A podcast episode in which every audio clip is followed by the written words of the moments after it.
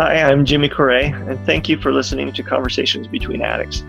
Some of the most meaningful conversations I've had with people outside of my family were with people that had been where I'd been and had felt what I'd felt. It was raw, honest conversations that came after a 12 step meeting where buckets of tears were shed, or during the week when I called a friend because I needed help sorting through the mess in my head. They were the conversations where I wasn't trying to impress anyone, and I knew that they didn't judge me for all the stupid things that I'd done. This is what Conversations Between Addicts is about. I hope that as you listen, you will be inspired with hope for a brighter future and open up to someone that you can trust in full honesty. And this is not a recovery program or any kind of replacement for professional help. As difficult as it may be, recovery really begins when you get real, fully honest with yourself and God. I urge you, if your life is being overtaken with addiction, get help. Talk with a family member, church leader, or colleague that you can trust. Go to a therapist or counselor. Get the help that you need. Real recovery from addiction doesn't happen alone in isolation. I know you can be free and feel the full joy that comes with that freedom. Most of all, I want you to know that you're not alone in this. We really are all together. So reach out, speak up, and let's help each other out so that we can enjoy that that joy and freedom that comes from recovery from addiction. I'm pretty darn excited. I uh, am doing my first podcast live with my uh, dear friend Sean. Um, so I'm excited to have Sean right here with me. Mm-hmm. And uh, let me just quickly introduce him. Now, Sean and I met at a 12 step meeting, and this is one of my one of my favorite experiences because um, Sean right now he's uh, finishing up school to become a therapist uh, for uh, marriage and family therapy. Is mm-hmm. that right? Yep. Okay. He's you know 30 years old. He's serving a mission. Um, he's married. He's got three kids now, and um, just a, a, really great guy. And I remember him coming and sitting down in the 12 step meeting, and uh, first first time in in our meeting, and he and he's just lamenting like many of us do, of like man, I, how can I, I I'm I'm going to school to be a therapist how in the world can I help other people with the same problems that I can't even, you know, I'm dealing with? And that's just isn't right, you know. And I, I just about like jumped over and gave him a hug. I'm like, oh hallelujah! I'm glad that, you know, one of these therapists is dealing with the same thing that I'm dealing with. Like, I don't know, I, maybe that's a little over the top, but it honestly, honestly, um, did make me feel better um, because I, I I've had that shame in my own life of like, oh man, you know, uh, there's all these perfect people, and I and going to therapists or or bishops or mentors, and like, oh, they've they've never dealt with it. It has been a challenge for me personally. I don't know if everybody does, but for me, it's been a challenge to go talk to, you know, these these people are supposed to help me, and yet I I, I didn't feel like they really understood me, and so I I'm so glad that you're here, Sean, because you know it, it, it honestly was uh, uh, a blessing for me and continues to be so. So thank you. Well, thank you. I'm, I'm glad to be here. And it's one of those situations where everybody assumes that nobody else's kids are as bad as my kids in church. We're sitting on the pews and nobody else's kids are loud. Mine are loud. And it's one of those situations where you, think that nobody else is struggling through those things. And, and yet, you know, here you are. And, I was actually very relieved to find so many of us there. Mm-hmm. It was my first meeting ever, and I was surprised that, um, you know, I wasn't alone, so to speak. So yeah, and I've heard that many times, and even it reminds me of uh, another time that I heard a guy. He came in. It was his first time. It was a little bit older gentleman. He was uh, he's probably in his fifties or something, and it was the first time he'd come to a meeting, and he'd been dealing with uh, an addiction to pornography his whole life and had never told anybody. Didn't want to come to a 12 step meeting because it's, you know, he thought, oh, there's just going to be a bunch of degenerates there and these, you know, low life scum that are down in their basement, you know, perverts all the time. And, you know, and, and he, he showed up and he saw all of us. He's like, wow, this feels like I'm in a elders quorum meeting or something or high, yeah. pri- high, high council, like, you know, because seriously, it's it's, yeah, there's. There's it, a lot of good guys there. Yeah, and and uh, I've heard, man, I, I'm amazed at how these guys in these 12 step meetings, they've got scripture just at the tip of their tongue, like they're doing their very best. They're trying so hard, and you know, and Sean, you're just you're just one of those guys that you would never think would struggle with any kind of you know personal problem or challenge, and and yet here you are. Well, thank you. I that's a very kind introduction. I appreciate it. so tell me a little bit more about yourself, or um, you know, just kind of give us a feel for where. Uh, I don't know how how has this addiction affected you? I guess. Yeah. So, you know, I didn't always want to be a therapist. When I grew up, um, computers are like my passion. I, I I always understood computers. My dad, in fact, I learned in DOS, and uh, wow. many people nowadays don't even know what DOS is, you know. But I learned in DOS because my dad worked for WordPerfect at the time, who then got bought out by Corel. And uh, anyway, so my dad even even taught me at a young age to um, work with computers, and so I thought for the longest time that that's what I was going to do. I was going I was going to go into computers, and that was my thing. And uh, even in high school, I took web design classes, and I I wrote code in Notepad. I wrote I I built web websites writing code, whereas now you can have programs that yeah. just drag and drop it, and the program will write the code for you. And uh, anyway, so I I really thought that that's what I was going to do. And then on my mission, for whatever reason, I'm not saying it's wrong, but for whatever reason, members seem to give more credibility to missionaries than maybe they they deserve in in the sense that they would tell me and, and my companion things that really should not be told to us. they would confide in us their problems, and mm-hmm. we would have to refer them all the time to the bishop or mm-hmm. to the stake president or mm-hmm. somebody like that. And and uh, I was really surprised that this 19 year old, and now it's possible for 18 year old mm-hmm. Um, young men to be put in these situations where people are coming to you and saying, "What do I do with my husband?" or "What do I do with my wife?" We're having these marital problems and you know all this kinds of stuff. You're like, uh... yeah. And so it wasn't until about halfway through my mission that I got really fascinated with why people do what they do. What mm. what motivates a person to do whatever it is that they do, to choose the career that they choose, to um, cultivate a behavioral choice or whatever it is what what makes people tick mm-hmm. and so when i came home from my mission and and i also you know enjoyed helping people in the capacity that i could mm-hmm.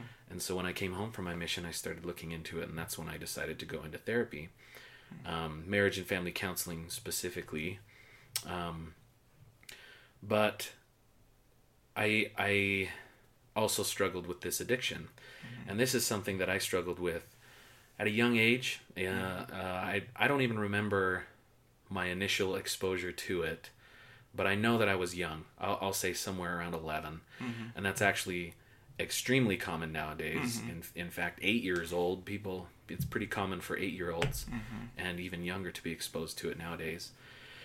And uh, it was an off and on problem for me all mm-hmm. growing up, and uh, I would go through phases where man, this sucks. I hate it. I, I really don't want to do this anymore. Mm-hmm. And so I'd clean myself up. And sometimes I'd clean myself up for three months. Sometimes it'd be a week. Sometimes it would be, you know, six months. And then when I went on my mission, it was for two straight years. And I was great. And I thought it was behind me. Mm-hmm. And I'm mm-hmm. not going to deal with this ever again. And oh, mm-hmm. look how awesome this is. I just, I finally kicked it. And I came home from my mission and not to not to begrudge the singles ward or, or any of the leaders that were there, but I wasn't given a calling right away and or or at all actually, and um, the singles ward was pretty small, and so I wasn't really involved in church topics. I wasn't really on that day to day preaching, studying mm-hmm. the gospel basis, and so it crept back into my life again. Yeah. And I think that's really common for a lot of return missionaries. I mean, yeah. I had the same experience, and and I, I don't know that the the circumstance really makes a big difference it's but it's that big change and that still you know those those habits, those addictions are ingrained yeah. in there, and they can come back fairly easily. Yeah. So, and people have triggers, you know, what and it's different for every person. It can be, you know, for drug addicts it can be a street corner. They just associate a street corner with with um, their addiction and and shopping. It, you know, any addiction, any behavior has a trigger that's associated with that behavior and when those people encounter those triggers, that's when those endorphins and and uh, chemical responses in the brain kick in and then they go, "Oh, I need to I need to solve this. I need to, you know." And so anyway, so coming home and seeing my friends, my past friends again and seeing that same atmosphere that I grew up in um, without realizing that they were triggers, they were triggers and um, I hadn't learned really how to deal with it yet. And uh, other than being completely occupied in the work when I was on my mission, and, Mm-hmm. and that is certainly a help. Um, and I'm a believer. I should say this probably right at the beginning that um, the gospel of Jesus Christ is very healing. The atonement can cleanse all sin. I believe that 100%. percent Jesus Christ suffered on the cross and he died for us and he experienced every pain, every discomfort, every trial, every tr- um, struggle that we could encounter in this life. And he had to do that so that, as the scriptures say, he could succor us, he could understand, and he could be an advocate to the Father for us, as it says in the scriptures. Um, and I forgot where I was going with that. well, I, I agree. I think it's important because even, you know, you get out, excuse me, you get out on your mission. You're teaching the atonement to people. You're teaching teaching them if you want to change your life, here's the steps you take, and and then you know we look at our own lives and we're like, wait, I thought I took care of this, you know, and it Yeah. comes back up and like, oh, you know, like there all sorts of things could come happen after that, all sorts of questions, you know, but for me at least, it's become just this amazing learning experience because, uh, you know, on on my mission as a missionary, as I as I told people about Jesus Christ and, and the things that I knew in my heart, I knew He forgives sins, absolutely, you know, and that didn't change even after going through, continuing to go through these challenges with addiction. I think it just brought it up to a new level of understanding of His love for me and and the true nature of the atonement that it's not just a one-sided thing of forgiving the past but there's also this amazing grace that blesses us going forward in the future you know? And i don't think i understood nearly a you know part of this. And it continues to to grow every every time. It's like oh wow. Man Yeah. this is even more incredible than i thought. Like Yeah. oh you know and i think that's that's just a a testament of the, the goodness of God and, and His love for us. So. Yeah, and saying that that you know brought me back on track. I remember where I was going with that. Um, so that that the atonement and the understanding of the atonement and how it applies into your life that is a piece of the puzzle, right?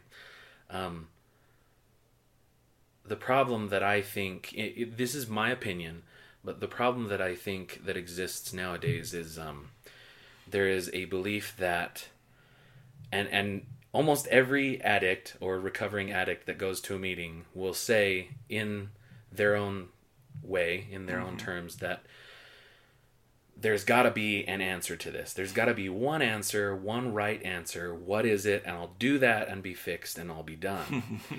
And uh, so they'll try to find it. They'll try to find that one answer. And every recovering addict has multiple um, opportunities or, or times in their lives where they tried something new and it worked great for a little while and then they fell again and then they tried something else and it worked great for a while and then they fell again. And um, so getting professional help that's again a piece of the puzzle. Um, turning to the gospel of jesus christ again that's a piece of the puzzle. Um, in the 12 step program we're talked we talk about turning to christ and excuse me um, increasing our spirituality on a daily basis. That apps, that helps immensely. I think in one of my meetings I said um, that although the addiction and recovering from the addiction is never easy, it is so much easier with the gospel. And I felt that um, when I started coming back to church and started reading scriptures again, when I started turning to Christ and praying again. Um, but just as a person who gets bitten by a snake um, goes to the hospital, they also seek a blessing if they're members of the church, right? Mm-hmm. Um, we don't just go to the hospital. Um, if we're a faithful member of the church, we know that the blessings of the gospel and the blessings of Heavenly Father can be given through a priesthood blessing. Mm-hmm. And we also don't just get a blessing and then have the faith that, okay, it'll be fine. I believe that if it was God's will to heal a person, sure. But we cover our bases. We do everything that we can possibly do and then leave the rest up to the Lord. And so in my situation, um, coming to Jesus Christ, coming back to church, strengthening my own testimony was an immense help. Um, but I also had to go to the 12 step program. I also had to talk to other brothers and other people who were suffering from the same thing. I also had to, and this goes back to my studies as being a therapist, right? Mm-hmm. I before I went to church and sought spiritual strength, I thought, I know what addiction is. I know exactly what it is. This is what happens in the brain with the chemical releases of dopamine, with all of these different things, uh, synapses and neurons connecting together, and other ones dying away, and uh, you know strengthening the the addiction process. And I know what that is. And so in this situation, this is what I do to fix it. That didn't work on its own, and um, just praying didn't work on its own. Um, it's hard to really express what I mean, but turning your whole self to Heavenly Father, seeking all the help you can, admitting to yourself that you needed that you needed help was was the change in my life that I needed really. Uh, you know what, and I get that because I, I, I at least on some level I understand what you're saying because I I kind of went through the same thing. Like I, I thought, well, you know, this is how repentance works, and you you confess, you pray, you repent, and then you just stop doing it, and that's you know, and it's fixed. And I think the more I've gone through this, the more I'm realizing um, that the Lord has a lot more in mind for us in repentance than just fixing things. He wants us to learn something. He wants us to become better sons and daughters of God. Right. And and I've been so grateful for what I've been able to become because of this affliction. And it sounds crazy saying it that way, but you know, it's that understanding so much more about pride and humility and and faith and and God's love for me, like all these things that I had no idea about before. And you know, one of the big things for me with pride, which is probably common for others, is that you just want to, you know, like you ex- described earlier, you just want this fixed and gone and put, you know, mm-hmm. be done. And I've even heard people say that to me, of like, well, don't you believe in the atonement of Jesus Christ? Why don't you just repent and take care of it, you know, or right, you know, like like it's this magic potion, and it is like magic, but not. It doesn't always work how we think it will, and most often it works in a different way because it's our pride that thinks it should work a certain way. You know, it's our pride that says, "Well, this is how it's supposed to work," and and you know, God's sitting up there like, nah, "You don't get it. Yeah. I need you to learn something here. It's not. Oh, come on. Let's do this again. like, you know, yeah. and and I'm just so grateful for for his patience with me. Yeah. That he's teaching me how to how to be a better person, and it's just mm-hmm. awesome. Yeah, and and praying for help. Um, that is certainly a piece of the puzzle. You know, praying and asking, you know, for help. But kind of like what you were saying, God doesn't solve our problems for us. He asks us to learn. He wants us to grow. That's the whole reason we're here is to learn and grow and improve ourselves. And he will help us in any way that we can. But um, or he will help us in every way that he can but we can't just ignore all the help that's available and expect him to just take the burden away from us. We've got to learn to deal with it. We've got to learn to control our passions to control our appetites. And so anyway that's that's why i say praying alone is not the whole solution.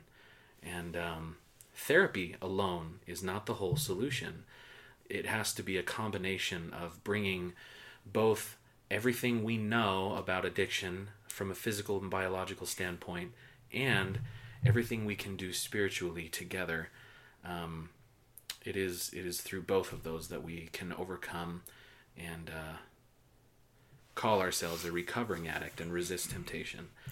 So this could sound kind of daunting, maybe to somebody that's like, "Well, wait, wait a second. I thought there was a fix." yeah. You're you're telling me there's not a fix? You're telling me I'm gonna have to keep dealing with this? Like that sounds kind of dismal. What would you say to someone that that needs a little bit of hope in this process?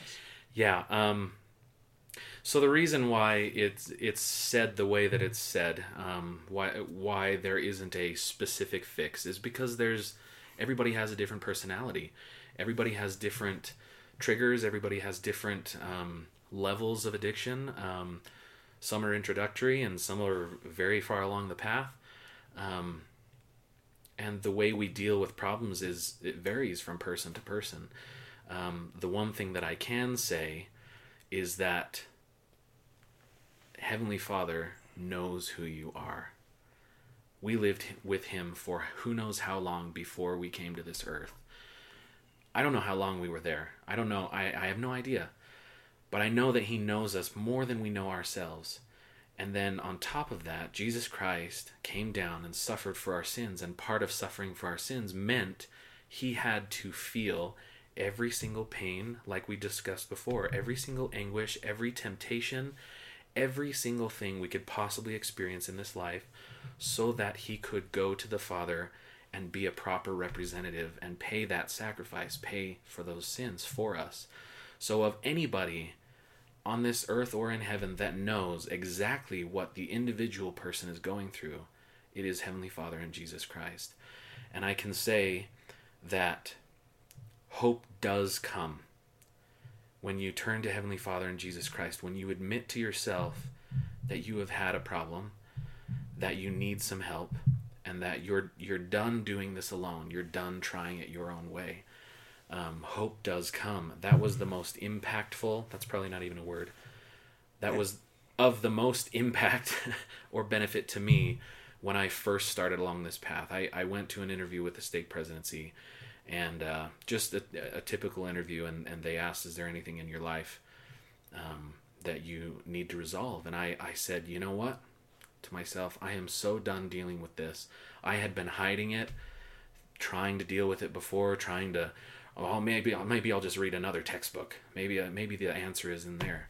And I just you know after 30 years of dealing with this, I was just done. I and so I just I confessed everything to them. They told me to go to my bishop. I I went to my bishop and I confessed everything to him.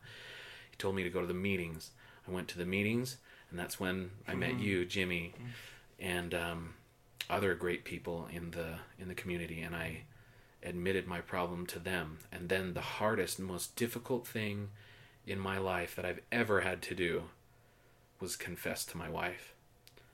She is a person who chose me to be with me, to marry me. This is a person that I love more than I can understand, more than I've ever experienced before. And I had to admit it to her. And of course, this is the beginning of the recovery process. And so Satan's going to come in and he's not going to want me to recover. So he's going to tell me she's going to leave you if you tell her. If you tell her she's going to leave you, she's going to take the kids, you're going to be left alone if you tell her. But I knew it was the right decision. I had to tell her. In fact, Jimmy, I called you for advice the day that I was going to tell her.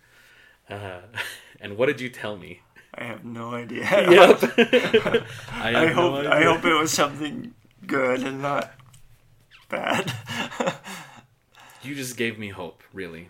Um, you did explain that it is different for everybody and, and there is going to be hurt and that's true there is going to be some hurt but you reassured me it was the right decision she needs to know she deserves to know and I, I will tell you this when I when I told her I was shaking so bad I looked I looked like I probably had Alzheimer's or something um, not to make light of that disease I you know I apologize if anybody's offended by that but I was visibly, physically shaking. I was so afraid to tell her.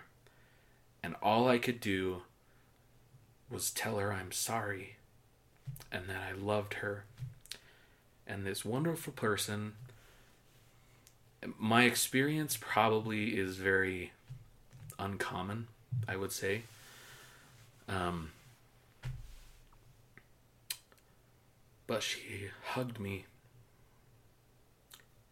and she thanked me for telling her and she was hurt but she was willing to stick with me and go through the process of recovery with me and the next meeting the next 12 step meeting that I went to I I felt so hopeful for the future the the problem with addiction is that it's a it's an endless cycle you your body tells you you need something, whatever the addiction is. Um, your body tells you you need something, and it's been reinforced biologically and mentally, um, emotionally, that you need this specific thing in order to feel better. Um, and then you do that thing, and then you feel terrible about yourself. You feel like you have no willpower. You feel like you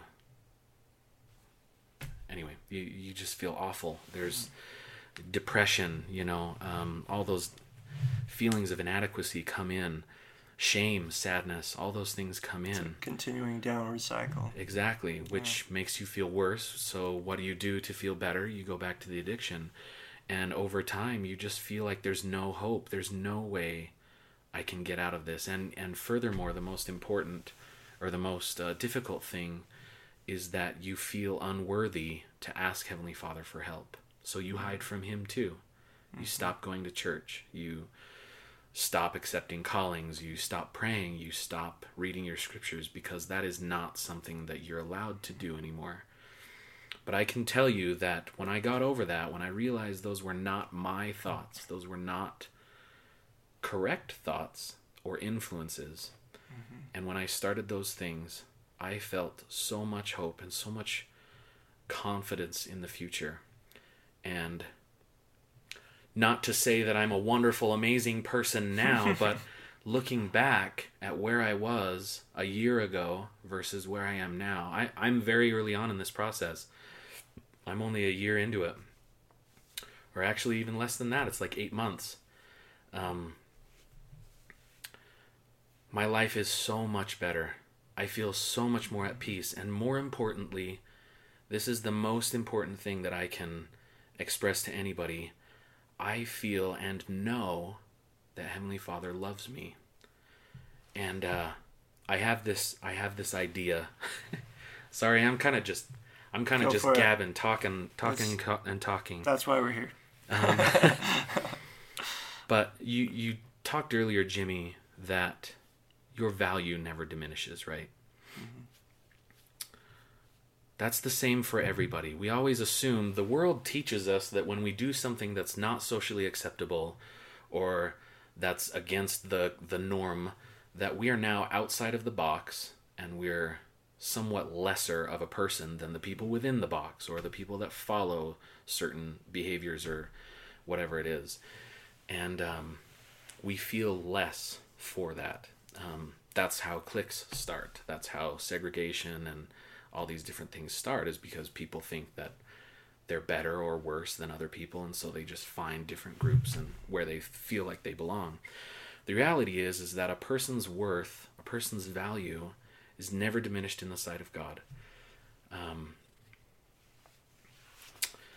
we are never forgotten. Um, people feel like they can they can hide. They want to hide and they want to not be known to anybody. They just want to wallow in their own mm-hmm. sadness and pity. But nobody is ever forgotten. Nobody is ever looked over in the sight of God. And there's a scripture that says, uh, let's see, I wrote it down here. Oh, yeah. It says, Can a woman forget her sucking child? And he says, Yeah, she might forget you. She might. But I will not forget thee. And then referring to Christ, I have graven thee upon the palms of my hands. Thy walls are continually before me. Thy walls, thy barriers, thy addictions, sins, they're continually before me. I know you. I know everything you're struggling with. He will not forget you. He cannot forget you. And then I, I believe it's in Amos, it says, The Spirit itself beareth witness with our spirit that we are the children of God. We know through the Spirit that we are the children of God, and, and as a child of God, He will not forget us. And He has never said, ever, to go away. In fact, He always says, Open the door. when I knock, open the door. Come unto me, all ye that labor and are heavy laden, and I will give you rest. He says all of those things. It is the world that teaches us that we don't belong. It is the world that teaches us that we are not good enough. While our worthiness may change, depending on sin, our, our worthiness, our, our ability to perform priesthood ordinances or go to the temple or those things may change, the value of a person never changes. All the blessings of the kingdom are available to everyone. Um, and that is something that I just, I, I can't express adequately for for my own weakness, I guess. Oh, I, yeah, I, I agree that that's a it's a very personal feeling, very personal understanding of God's love for you, and uh, it's a hard thing to understand, especially when you're caught in a addictive cycle, shame, you know that that self-loathing. Um, to to admit to yourself and finally be honest with God that hey, all right, Heavenly Father, I guess you're right. Maybe I'm not so bad. Yeah. because that's really what he's telling us. And and that's one of the one of the sneakiest things I think of pride is that we somehow think we can tell God that he's wrong. yeah. That he's told us over and over again in so many ways, I love you. I don't care what you did. I want to help you get going in the right direction. hmm And I mean, over and over again, he tells us that in so many ways. I mean, that's the whole purpose of why he gave his son as a sacrifice. And you, being a parent, can feel a little bit of that too. How, how could someone give up their their own child to save people that hate you? You know, and uh, Yeah. it's it's incredible. It, it's uh, it's very difficult to describe the feeling of God's love for you. And You know, one last thought. I, it's kind of two thoughts really in one. Uh, thought part A is that um, too many people within the church and without are afraid to ask questions. Um, we're taught that faith is is incredibly important, and when when we don't know, we have faith that it'll happen, and faith is an essential principle of the gospel, and so we just assume that we should have faith in everything and we never ask questions. And I don't think that's right. I think we should ask questions. We're here to learn, right? How do you learn unless you ask a question? So those people that struggle with the idea, excuse me, I'm coughing a little bit. Um, so those people that struggle with the idea that does God love me? He he can't possibly love me, or he can't possibly help me, or whatever it is ask the question. Um, my bishop um, says um, in, a, in, in a meeting that, that he had had with somebody else, he said the the way So let me just rephrase that. My bishop was in a meeting with his current bishop at the time, this was years ago, and his current bishop said the one way that he is guaranteed unequivocally every single time to feel the Spirit is to ask Heavenly Father if he loves him. And every single time he's he's gotten confirmation of that through the Spirit. And those are powerful moments, individual powerful spiritual experiences. And so those people that are, that wonder ask. And and my personal testimony my personal witness is that he will tell you. And that's what gave me the hope of that i talked about before. Um, the other thing is is breaking down that pride. I had to have my pride broken. Um, i took an astrology class it was an elective but i had to do it for some some credit that I, I can't remember at this You learned at this point. Yeah. I, I learned something that was awesome. Yeah, but I had to take an astronomy class, and in this astronomy class, I learned that I'm going to get these numbers wrong. Okay, I, I, hmm. they're not going to be exact numbers, but it just gives you a general idea. But something like 1.8 million Earths, planet Earths, will fit mm-hmm. inside the sun. Something ridiculous like that. Mm-hmm. 1.8 million will fit inside the sun.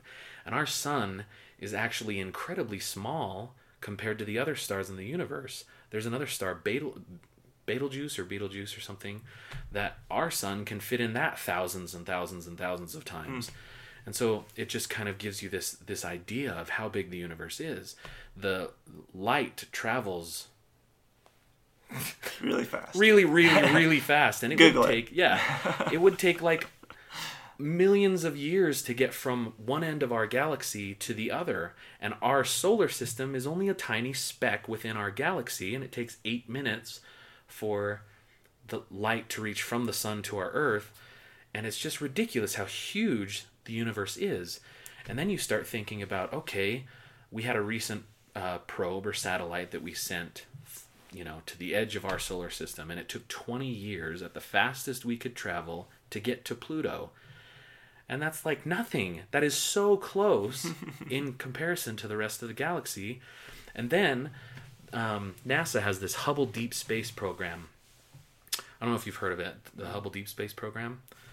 Um, they took uh, a, a little tiny point in the sky. They looked at the moon, and there was a tiny point in the sky that was right next to the moon. It was like the bottom left corner or something.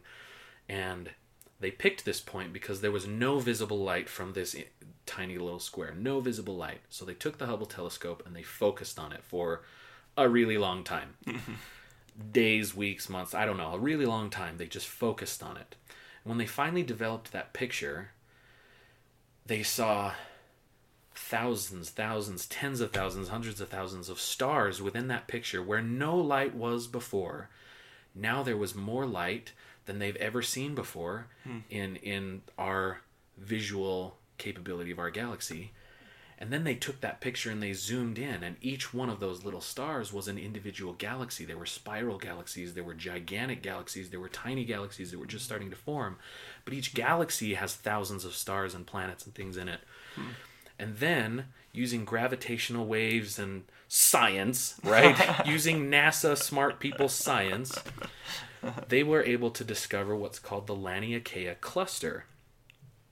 The Laniakea cluster is this gigantic um, gravitational system of galaxies in which our galaxy or our everything that we saw within that Hubble Deep Space Telescope was just a tiny little pinprick in one of the tendrils that floated off of the Laniakea cluster. It was just ridiculously huge. Anybody that's listening, look up the Laniakea cluster and it'll show you where our galaxy is. And then keep in mind how small our solar system within that galaxy is. Mm-hmm. And I got to thinking about that and I was like, wow, that is incredible how huge that is. Hmm. and then I started thinking about God created everything, right? Mm-hmm. Worlds without number have I created. Um, he says that more than the grains of the sands of the sea, he created. And of those millions of planets and stars and worlds that he's created, I am on just one of those. And of this single planet, I am just one person out of the billions of people who are on here now, the billions of people who have lived before, and however many people are going to live here again uh, after I'm gone. And yet, I was still important enough for Heavenly Father to send his first one of his firstborn sons down to earth to die for me. He knows me out of all of that. He knows me. How dare I ever think that the atonement doesn't apply? How dare I ever think that I know better? Mm-hmm. That I know how to fix myself? Not only does he know me better, but he sacrificed so much for me. And so I just, without words that I'm able, I, I don't have the words able to express it, but people need to know Heavenly Father knows you. He knows you. Mm-hmm. And He knows how to help you, whether that's seeking help th- through alternate means as well as the Spirit, or whether maybe you do just need a priesthood. I don't know. I don't know the answers to all the questions, but what I know is that Heavenly Father knows. Mm-hmm. So, anyway. I think that's perfect. Yeah, perfect place to end. Thank you, Sean. Wow. I, I appreciate your your willingness to be open and honest about this, to share some of your some of the things that you've learned, share your heart. Um, I hope that those listening could could feel um, of your spirit and that emotion that you you bring with you, um, because uh, yeah, there's someone out there listening that needs to hear this, and I hope that you will will take hope that God does love you and that there is hope for recovery from the most devastating addictions. Um, we may not know how to fix it, but I guarantee God knows the solution. And unfortunately, that's not always what we want. Mm-hmm. but do we want what we want, or do we want something better? I think that was a quote from conference last last conference. I think yeah. Elder Holland said that. Do we do we want what we want, or do we want something better? And that better is what God has in store for us. So, thank you for listening. Thank you for being part of this. The main thing we hope that comes out of this is that you choose to be a little more honest, a little more open, and be willing to talk with someone else, share your challenges, find someone that you can trust and rely on. Don't try and do this on your own. Speak up, talk with somebody. You can always call me or Sean or show up at a 12 step meeting. We'd be happy to help. So, thank you, and we'll see you later.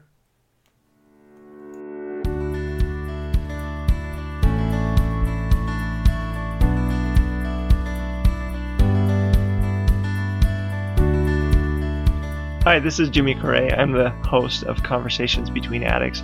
Thank you so much for joining us, and I hope that you'll visit us at our website, www.jimmyandshelly.com. It's J I M M Y A N D S H E L L Y, where you can find out more about me or my wife, Shelly, and hear some of the things that we enjoy doing. Most of all, I hope that you will share this podcast with someone else. My experience has been that every family is hit with some kind of addiction, depression, some kind of a big challenge like that. And it really takes having an open, honest conversation to strengthen and build relationships. I know that that's been a huge blessing in my life, and I hope that you will reach out and start those conversations with someone else because it's hard to start sometimes. Most of all, I hope that you remember that there are people out there that need to have those conversations with you. They need to hear honest, open, heartfelt feelings and know that they're cared about. Really and truly, there are people depending on you.